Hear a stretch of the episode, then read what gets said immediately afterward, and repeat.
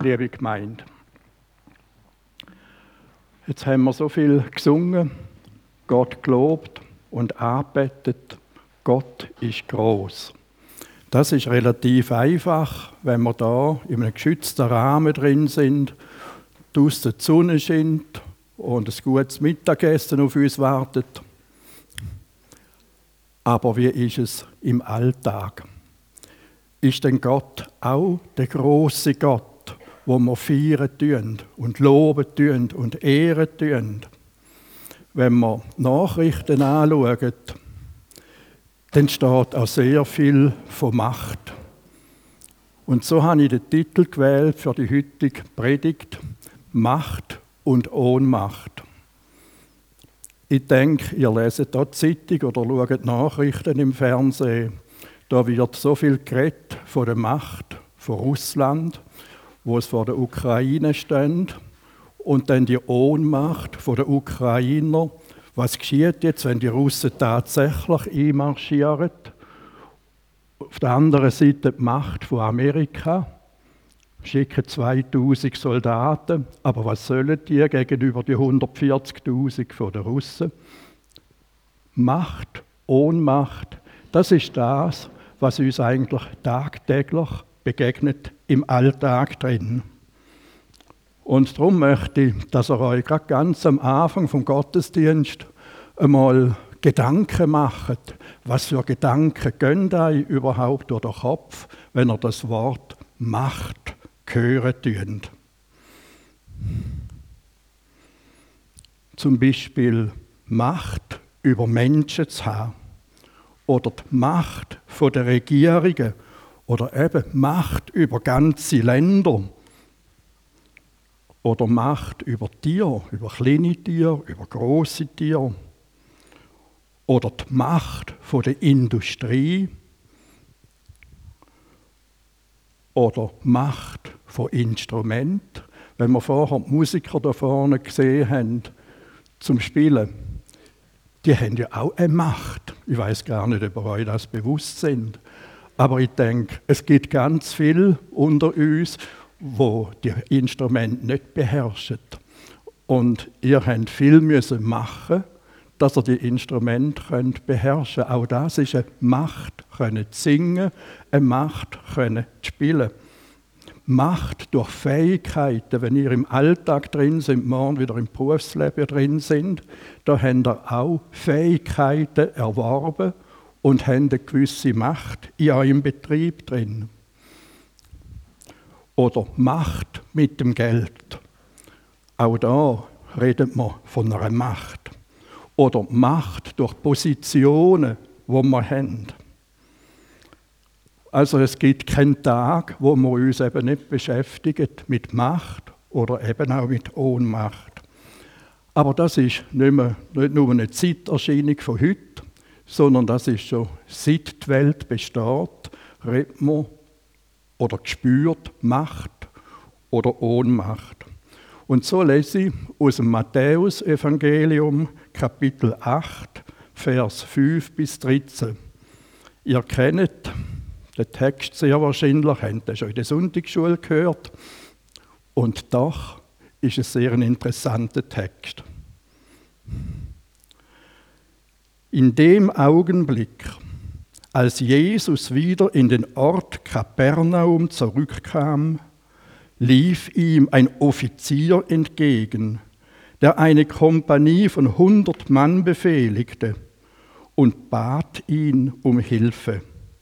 Er sagte, Herr, mein Junge ist krank, er liegt bewegungslos bei mir im Haus und hat furchtbare Schmerzen. Da sagte Jesus, ich komme sofort und mache ihn gesund. Aber der Offizier unterbrach ihn, Herr, ich bin nicht wichtig genug, dass du selbst in mein Haus kommst. Ich bitte dich nur, sprich ein Machtwort. Ich weiß, dass mein Junge dann gesund wird, denn ich kenne mich damit aus. Auch ich bin ja meinen Vorgesetzten untergeordnet und meinen meine Soldaten sind unter mir. Wenn ich zu einem sage, geh los, dann geht er los. Und wenn ich einem anderen befehle, komm her, dann kommt er sofort. Und wenn ich einem Sklaven sage, mach dies oder das, dann tut er es. Als Jesus dies hörte, war er sehr erstaunt, denn die Leute, die um ihn herumstanden, zu denen sagte er, ich sage euch ganz deutlich, noch nie bin ich im ganzen Volk Israel auch nur einem einzigen Menschen mit einem so starken Vertrauen begegnet. Ich sage euch, aus dem weit entfernten Osten und aus dem äußersten Westen werden Leute kommen, die mit eurem Stammvater Abraham und seinem Sohn Isaac und dessen Sohn Jakob beim Festessen am Tisch sitzen werden. An dem Tag, an dem Gottes gerechte und liebevolle Herrschaft die ganze Welt erfassen wird. Aber die, die eigentlich ein natürliches Anrecht darauf haben, weil sie zu der Volksfamilie gehören, über die Gott mit seiner Liebe und Gerechtigkeit herrschen will, die werden ausgeschlossen. Sie werden hinausgestoßen bis weit in die äußerste Dunkelheit. Wer dorthin kommt, kann nur noch voller Schmerz aufschreien und vor Furcht zittern. Darauf sagte Jesus zum Offizier, Geh nach Haus, denn es soll geschehen genauso, wie du es voller Vertrauen vorausgesehen hast. Und so war es auch.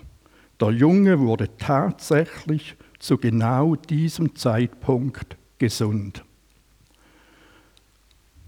Soweit der Text aus dem Matthäus-Evangelium. Und wie ihr ja wisst, ist das Griechisch aufgeschrieben. Und Griechisch ist eine Sprache, wo jedenfalls die wenigsten von uns kennen, können. Und darum wird das auch immer wieder übersetzt. Ich denke, gerade die Älteren unter uns haben Fall die Luther-Übersetzung, Dr. Martin Luther im Kopf.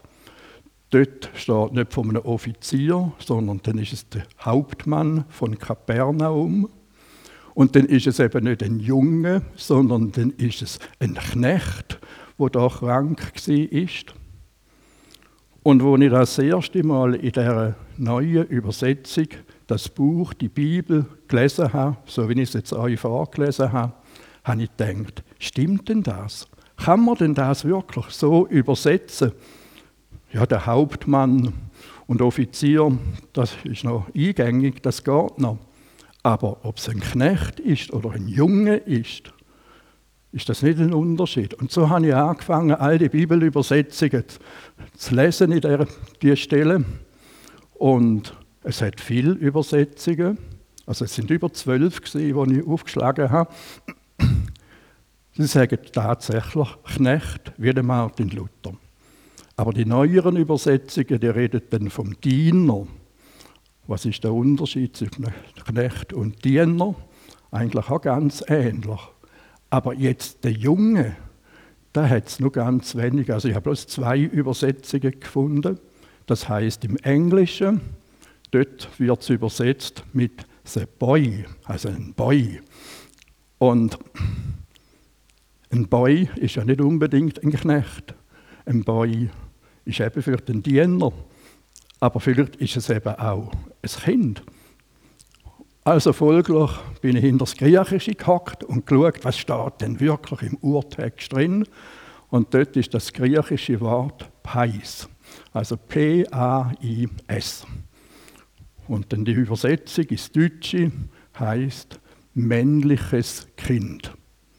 Also nicht ein Mädchen, sondern eben ein Junge. Und jetzt ist ja das immer wieder die Frage, ist das jetzt ein Kind von dem Offizier? Dafür wird sprechen, weil ja steht im Text drin, er ist im Haus von dem Offizier. Denn eben sonst, ein fremder Knecht würde man ja vielleicht nicht ins eigene Haus nehmen. Aber vielleicht ist es eben auch ein Junge gewesen, wie ein Schiffsjunge, wo einfach eben auf dem Schiff ist. Also ich sage einfach all die Sachen, weil es interessant ist, sich in die Bibel zu vertiefen und auch immer wieder zu überlegen, was heißt eigentlich die Worte. Also es ist auf jeden Fall ein Mensch gewesen, vielleicht ist es eben auch ein Soldat gewesen, wo, wo noch, ein junger Soldat, wo der Offizier sehr gern hat und sogar in seinem eigenen Haus hat. Aber wie auch immer, der Offizier, dem ist der Mensch ans Herz gewachsen, ist ihm wichtig gewesen. Und so kommen wir zum ersten Punkt, die Macht und die Ohnmacht von einem Offizier. Ja, ich habe vorher den Gebel noch gefragt, wie weit sind eigentlich unsere Leute da? Gibt es einen Hauptmann unter uns oder General oder sonst irgendetwas? Aber sicher sind einige von uns ins Militär gegangen oder steht das Militär noch bevor. Vielleicht hat es auch Frauen, die im Militär sind. Aber es ist, auf jeden Fall hören wir in den Nachrichten ja immer wieder von Offizieren, von Macht und von Soldaten. Also der Offizier in der Bibel, der hat 100 Soldaten befehligt. Und die Befehl hat man ganz genau müssen ausführen so wie es der Offizier gesagt hat. Der hat keinen Widerspruch duldet. Keine einzige Ausrede hat man bringen. Keine Besserwisserei, sondern Gehorsam. Kostet es was will, im Extremfall sogar das Leben. Aber auch der Offizier, der war ja seinen Vorgesetzten unterordnet. Gewesen. Und das heißt, auch der Offizier hat seinen Oberen müssen folgen. Auch für ihn hat genau das Gleiche gegolten. Kein Widerspruch, keine Ausrede, keine Besserwisserei, sondern Gehorsam. Koste es, was es wolle. Und im Extremfall sogar das eigene Leben. Oder jetzt eben, wenn er Offizier ist, das Leben von seinen 100 anvertrauten Soldaten. Durch seine Berufung zum Offizier hat der Mann Macht bekommen, Autorität bekommen und eben Befehlsgewalt über die 100 Soldaten. So weit über die Macht vom Offizier. Aber er hat nicht nur Macht gehabt, sondern ist manchmal auch in ohnmächtigen Situationen gewesen. So Punkt 1, 2 seine Ohnmacht bei der Krankheit eines Soldaten eben, oder seines Jungen, wie auch immer. Auch wer viel Macht hat, kommt immer wieder mal in Situationen ein, wo er machtlos, wo er ohnmächtig ist. Menge Menschen oder viele Menschen reagieren dann mit Wut, mit Ärger, mit Frust und nicht selten lassen sie die Wut und den Frust auch an ihren Mitmenschen aus. Besonders an seinen Untergebenen oder an den Kind. Wenn aber man wütig ist über einen Vorgesetzten, einen Höheren über uns, dann schlucken wir das vielfach einfach ab und lassen uns nicht viel anmerken, dass es das ärgern tut. Aber von dem Offizier im Matthäusevangelium steht von all dem kein einziges Wort. Vielmehr müssen wir aus dem Text heraus sehen, er hat nach einer konstruktiven Lösung gesucht, wie man das Problem könnte lösen. Er hat also festgestellt, mein Junge, der ist krank, der hat Schmerzen, der leidet und irgendwie müssen wir Abhilfe schaffen und er hat gewusst, selber kann ich es nicht und ist im Suchen von der Problemlösung gehört er oder wird aufmerksam auf den Wanderprediger aus Nazareth, auf den Jesus. Und jetzt kommt äh, sein Glaube an die Macht von Jesus Christus. von der großartigen Macht von Jesus über Krankenheilungen und Wunder hat der Offizier sicher gehört. Vielleicht hat er sogar selber können erleben, ist einmal dabei gewesen oder von weitem gesehen, wie da auf das Mal ein Lahme wieder können gehen oder sogar ein Toter wieder auferstanden ist. Darum hat er sein ganzes Vertrauen auf Jesus Christus gesetzt. Er hat, und das ist das Großartige, er hat felsenfest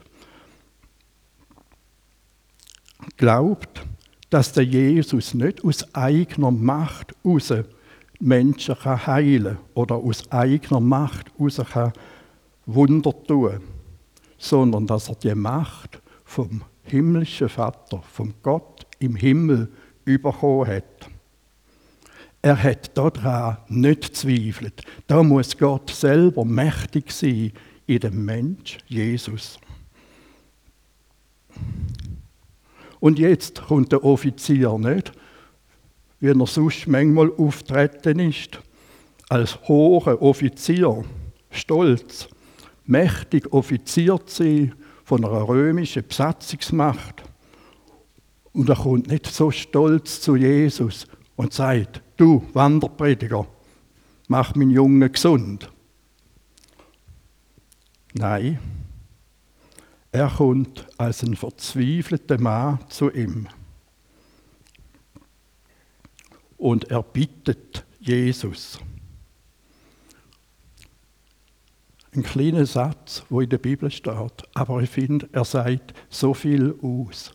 Denn da, wo man Jesus erkennt, dass Gott selber auf Jesus Christus ist und dass Gott ihn gesendet hat auf die Welt, da stehen wir ehrfurchtsvoll vor ihm. Da können wir nicht befehlen.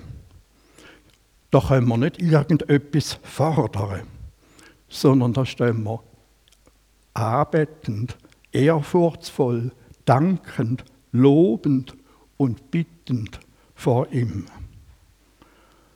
Bei dem Offizier ist es sogar so deutlich gewesen, dass er gesagt hat, Herr, ich, ich bin nicht wichtig genug, dass du selbst in mein Haus kommst. Ich bitte dich nur, sprich ein Machtwort. Ich weiß, dass mein Junge dann gesund wird, denn ich kenne mich damit aus. Auch ich bin ja meinen Vorgesetzten untergeordnet und meine Soldaten sind unter mir. Wenn ich zu einem sage, geh los, dann geht er los. Und wenn ich einem anderen befehle, komm her, dann kommt er sofort. Und wenn ich einem Sklaven sage, mach dies oder das, dann tut er es. Wir kommen zum zweiten Punkt. Wenn wir jetzt vorher den Offizier angeschaut haben, seine Macht und Ohnmacht, schauen wir jetzt auf Macht und Ohnmacht von Jesus Christus. Erstens seine Macht über Krankheiten und Dämonen. In der ganzen Bibel finde ich keine einzige Stelle, und ich bin überzeugt, auch ihr werdet keine Stelle finden in der Bibel, wo steht, dass Jesus eine richtige medizinische Ausbildung an einer Universität genossen hat.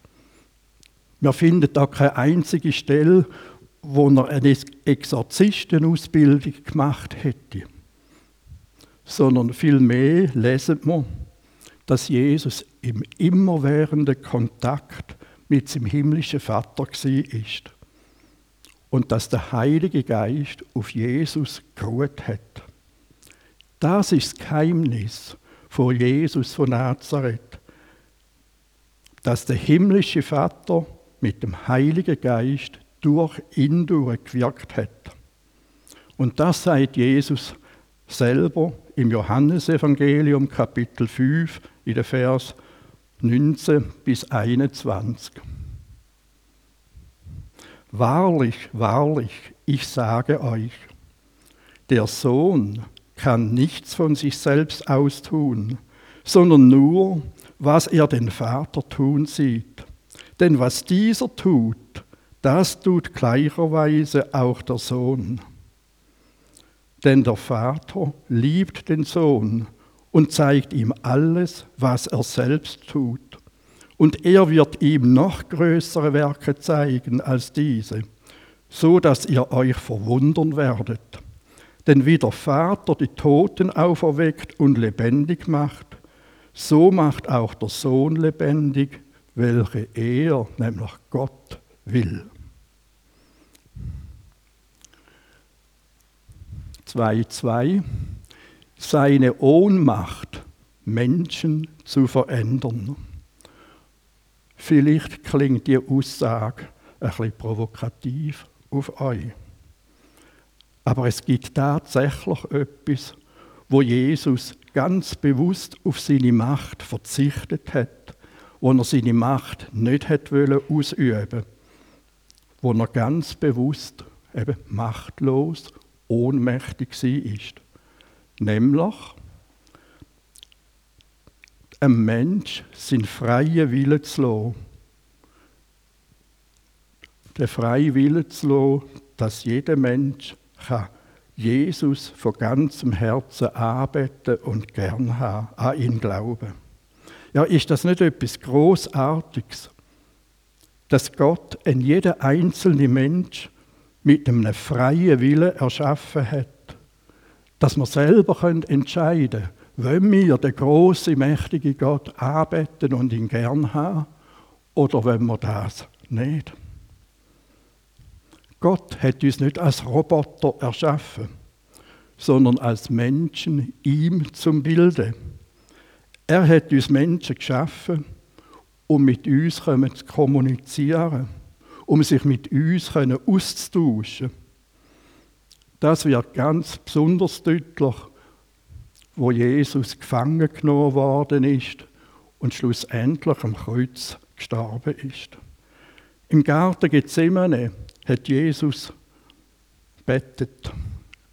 Er ist sehr, sehr angespannt gewesen, so dass er sogar Blut geschwitzt hat. In Matthäus 26, Vers 37 und bis 39 lesen wir, dann nahm Jesus Petrus und die beiden Söhne von Zebedäus mit sich und wurde von Trauer und Angst überwältigt. Er sagte zu ihnen, meine Seele ist bis zum Tod betrübt, bleibt hier und wacht mit mir. Dann ging er ein kleines Stück weiter und fiel nieder auf sein Angesicht. Er betete, mein Vater, wenn es möglich ist, dann soll dieser Becher an mir vorübergehen. Jedoch nicht, was ich will, sondern wie du es willst, soll es geschehen.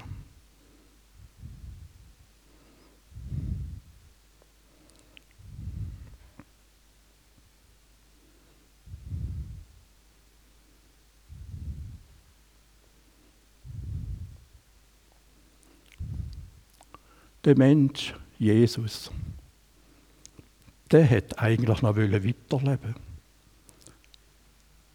Er war erst 33 gewesen. und ich glaube, der größte Teil von uns ist über 33. Also erst 33 ist Jesus gewesen, wo er das so bettet hat, wo er seinen Tod und Schmerzen vor sich gesehen hat.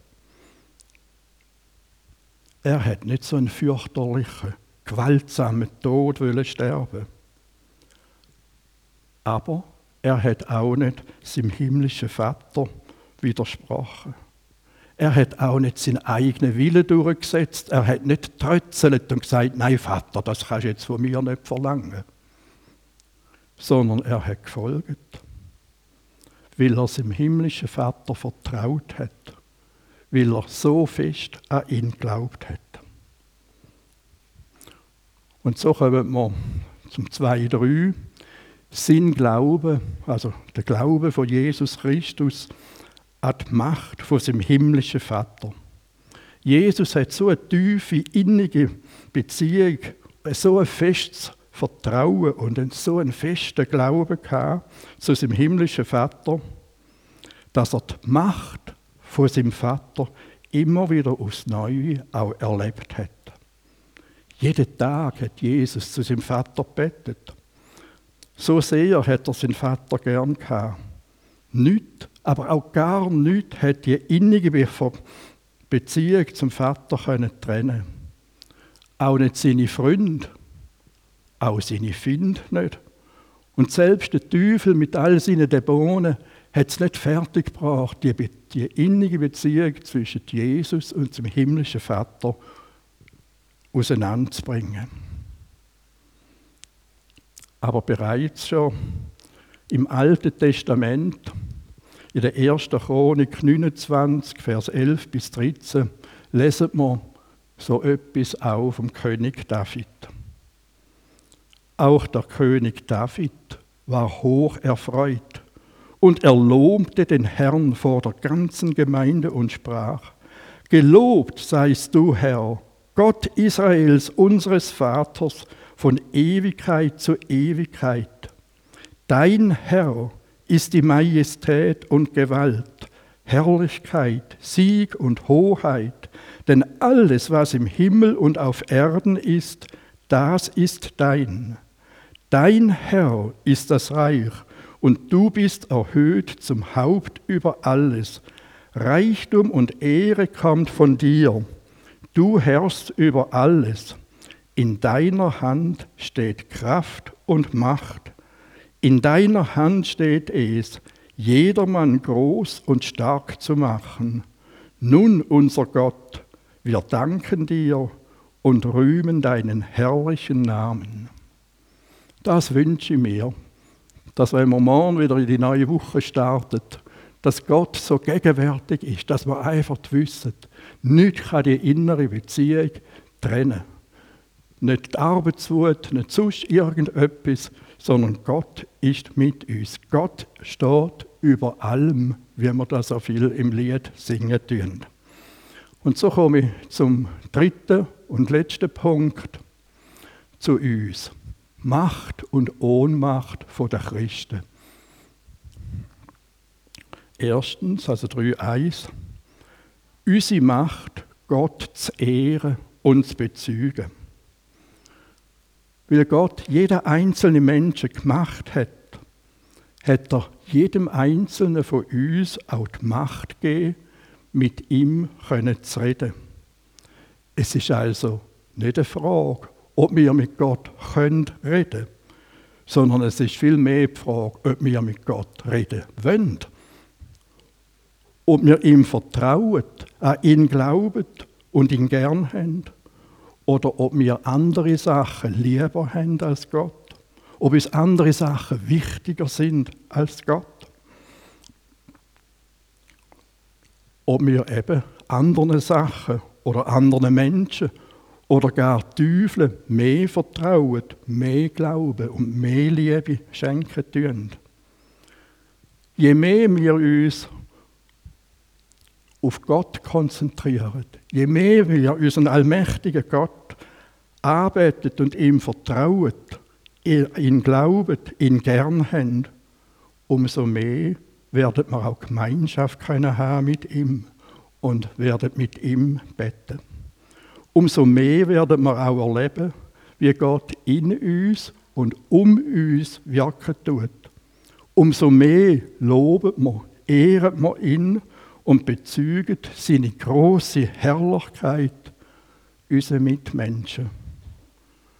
Durch das, was wir sind und durch unsere Gespräche. 3.2 Unsere Ohnmacht. Auch das ist an uns nicht fremd. Manchmal sind wir machtlos, ohnmächtig. Unsere Ohnmacht, Menschen zu bekehren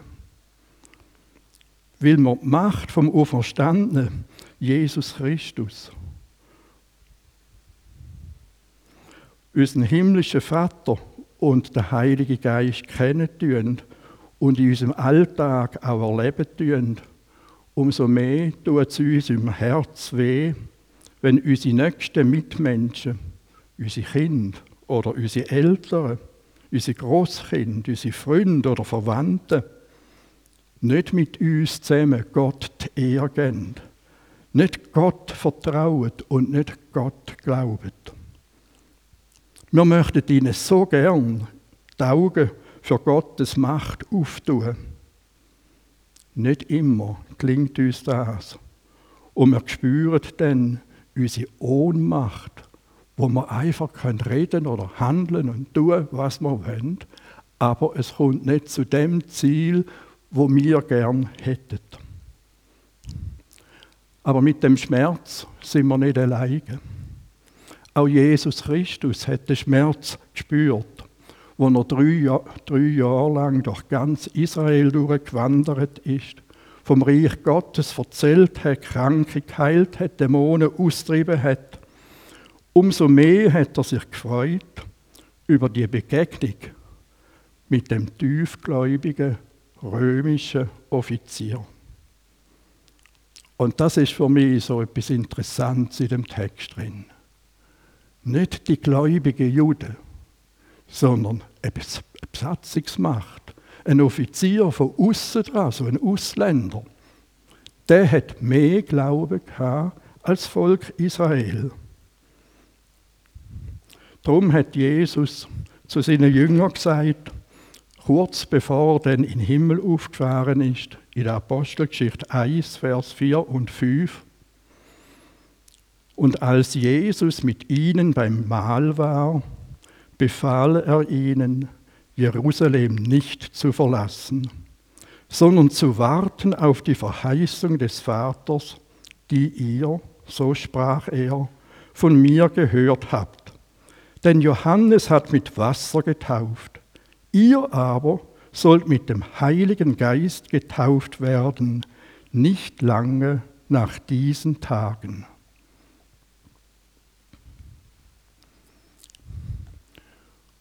Und so kommt unser Glaube an Jesus Christus, an Vollmächtige, an allmächtige Gott.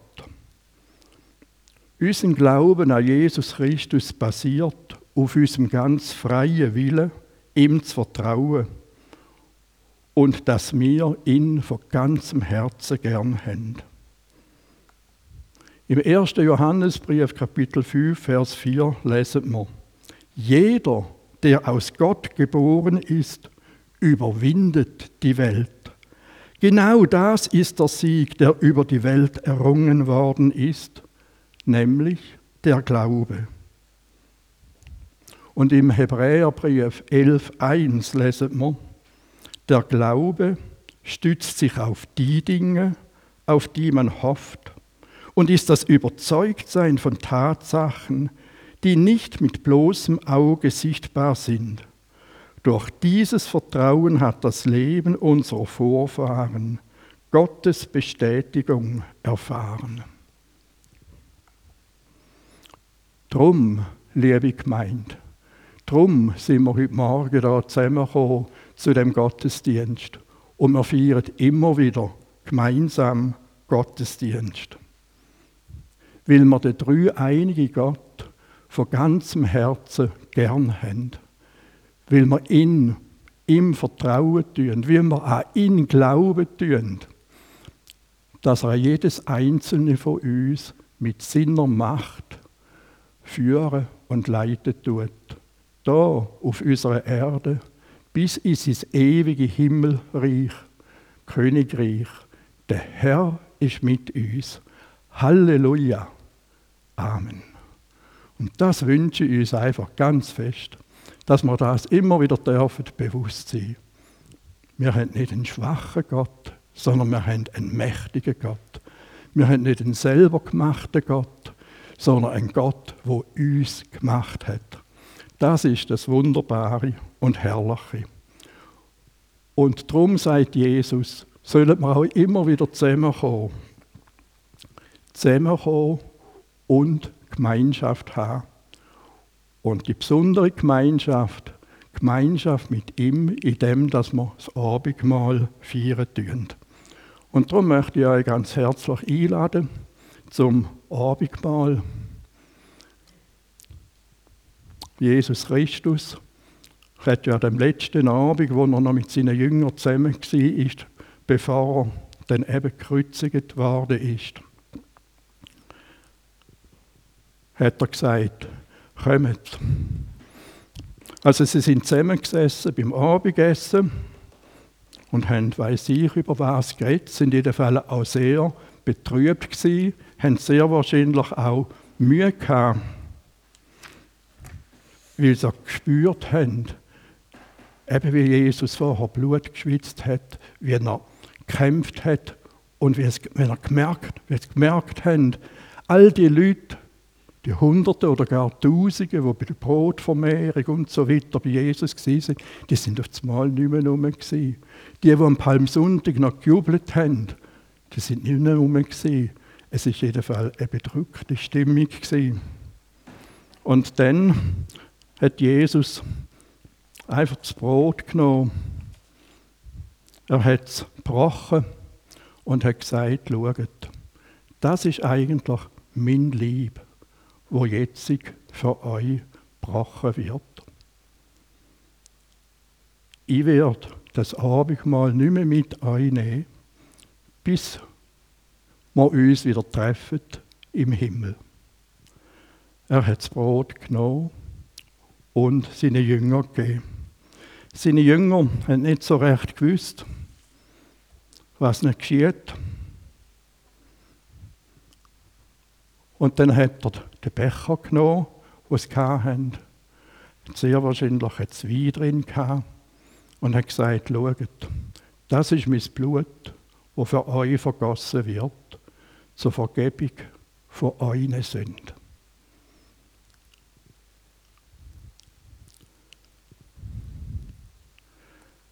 Auch da haben sie nicht recht gewusst, was geschieht, was das ist. Aber nachdem, wo Jesus gekreuzigt war, wo er wieder auferstanden ist, wo er wieder gelebt hat, da ist ihnen wie Schuppen von den Augen gefallen, was das Abendmahl eigentlich bedeutet, was es ist. Und Jesus sagt, kommt immer wieder zusammen und erinnert euch an das, was ich tun habe. Und ja, jetzt muss ich da noch drucken.